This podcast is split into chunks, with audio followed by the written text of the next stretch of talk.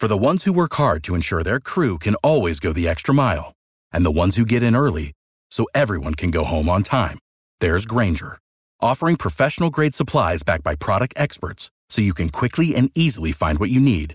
Plus, you can count on access to a committed team ready to go the extra mile for you. Call, clickgrainger.com, or just stop by. Grainger, for the ones who get it done. It pays to download the app. It's 840 on Jacksonville's Morning News. Good morning. The transition to Trump. If you want to uh, join our inaugural watch party at Whiskey Jack's uh, Marsh Landing, uh, the party gets going at uh, 11 o'clock on Friday morning. We'll watch the inaugural address live and react to it in real time with you here on the radio and on Facebook Live as well. But if you show up, it's a free event, by the way. Show up uh, with the WOKV app on your phone and you're going to have a free appetizer. Two days until the inauguration, and already some pushback coming on a growing Republican criticism on the growing Democratic Party boycott of the Trump inauguration. Jamie Dupree, our Washington insider, updating his blog in our app with video of Trump in a Fox News interview dinging John Lewis again. Uh, the full interview aired on Fox and Friends this morning. A- and Trump was asked specifically about the facing of daily calls to get off Twitter. I don't like tweeting. I have other things I could be doing. But I get very dishonest media, very dishonest press.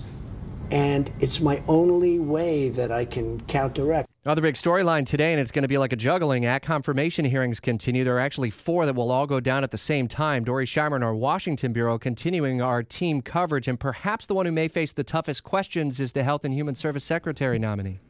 Yeah, that's right. That's Georgia Congressman Tom Price. He's he's been the, one of the biggest opponent, opponents of Obamacare in the in Congress in the past six years. Uh, has been working and leading the efforts to repeal it. But now that he'll be questioned by that committee, uh, he's facing a tough battle because of ethics. Senators on both sides of the aisle raising concerns uh, about a, a, story we reported earlier this week that he uh, bought stock, traded stock in a company that he then introduced a bill that would benefit from that legislation. Uh, questions about those financial conflicts will surely be, uh, I think, the center of this hearing. And then also how he plans to uh, actually execute a replacement of Obamacare as the leader of that agency. Uh, a lot of tough questions, and I'm hearing from senators on the Hill that this may be the one that gets held up. Yeah, and j- yesterday Jamie Dupree updated his blog on that CBO report that came out on a Republican plan to repeal Obamacare and what uh, the implications could be. I'm sure there will be a lot of pointed questions about efforts to replace and repeal Obamacare. Uh, Dorey, I guess before we let you sna- uh, get out of here, the education secretary Betsy DeVos was in the hot seat. Getting a grilling, is it likely she goes off the rails at all here?